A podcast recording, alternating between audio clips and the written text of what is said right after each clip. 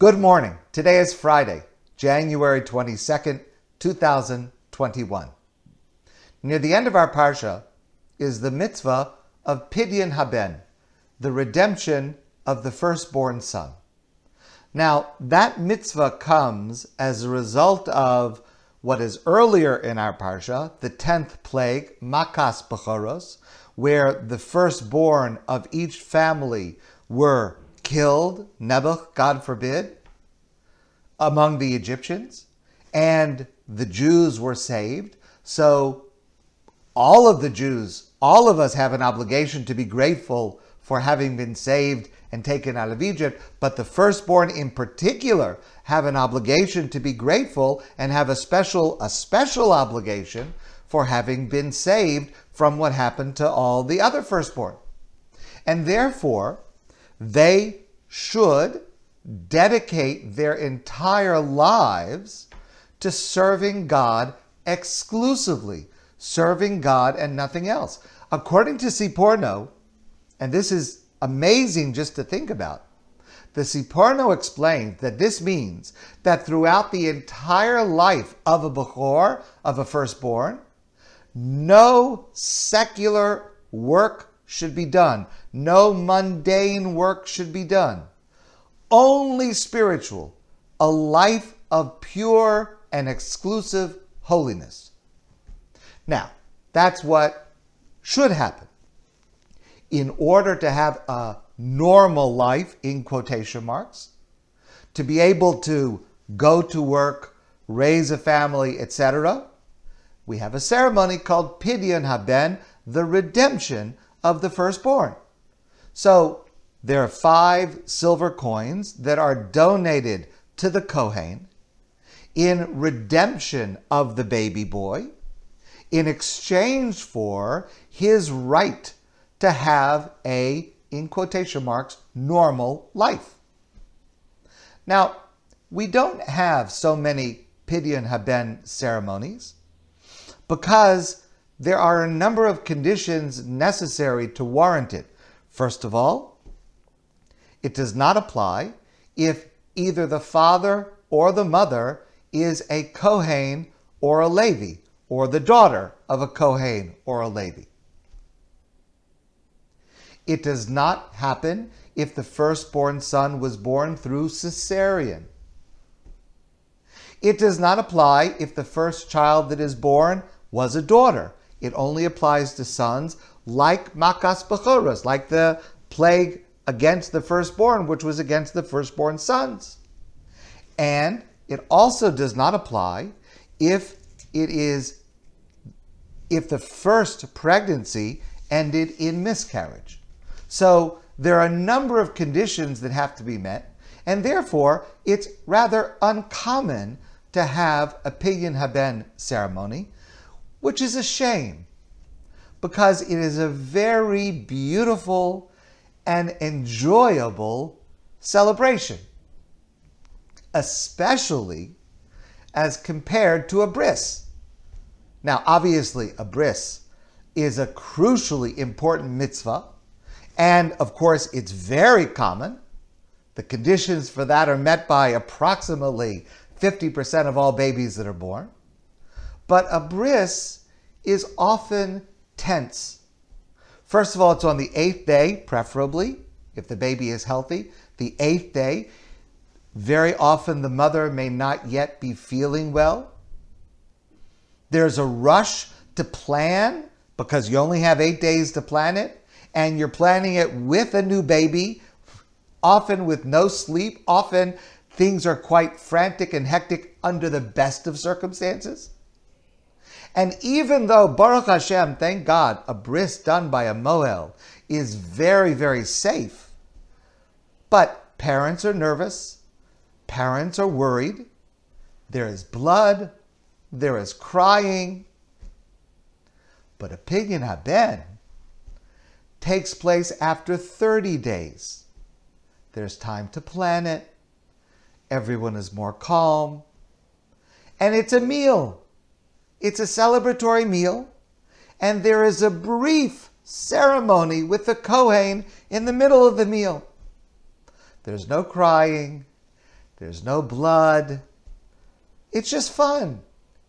It's just celebrating the redemption of this baby boy.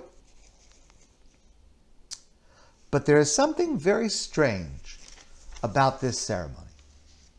Now remember, I shared with you the opinion of the Sforno, one of our classic commentators, that the mitzvah of Pidyon Haben enables this baby boy to grow up and have a, in quotation marks, normal life.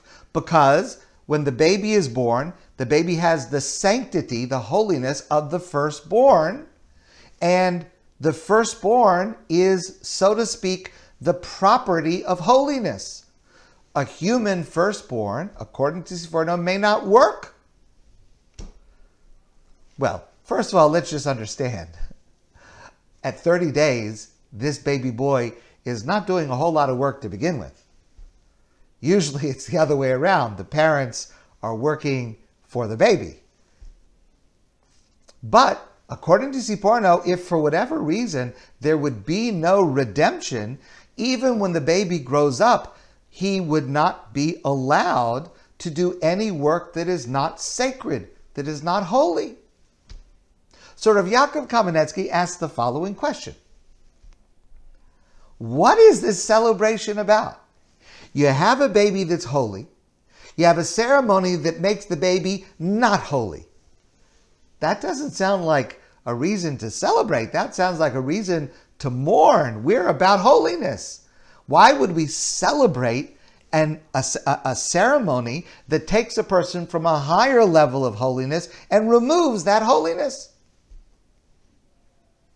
So Rav Yaakov Kamenetsky explains the answer is a very fundamental principle, and it's something that we all have to understand as Jews, and it is something, a way in which Judaism is quite different from many other religions, and that is, often in other religions, there is a dichotomy between the holy and the mundane.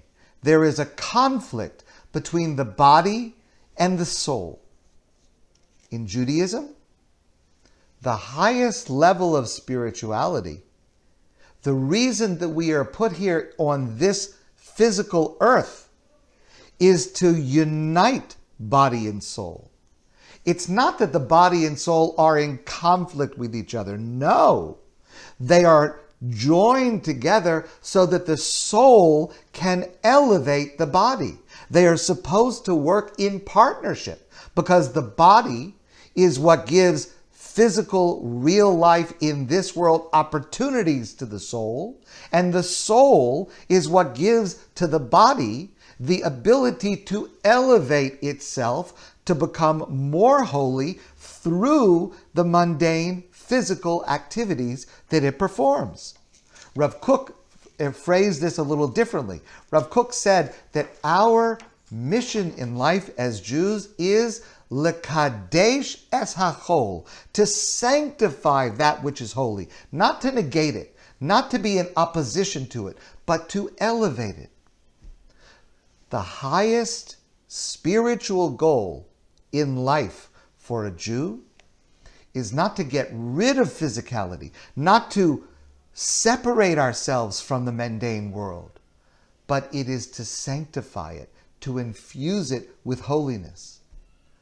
When we eat in order to celebrate Shabbos, when we sleep in order to have the energy to study Torah, to engage in meaningful prayer, when we go to our jobs in mundane work, our professions, our careers, in order to do that work with honesty, to do that ethically, that is how, in every area of our lives, we use our physical aspect to elevate it, not to separate it. God has plenty of angels. God does not need any more purely spiritual, perfect beings. That's not what God has in mind for us. What God wants from us is to be humans with weaknesses, with needs, with shortcomings, with physicality, and to elevate ourselves through and in the mundane world. That's what God needs from us.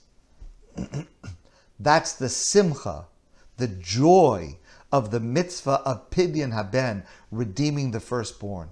The child was purely holy up until now. But remaining purely holy is not such a big trick. You just separate yourself from everything in the world. That's not a challenge once you've done it, but that's not what God wants from us.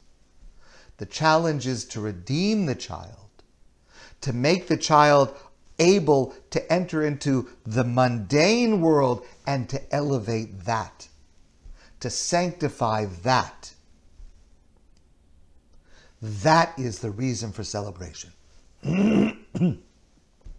if you ever have the chance to attend a Pidyon Haben, I urge you to do so, to be able to understand and integrate this message. And even if you don't have that opportunity, the message is still fundamental to what it means to be a Jew. My friends, I wish you a wonderful day, a great Shabbos, and I look forward to seeing all of you soon in person.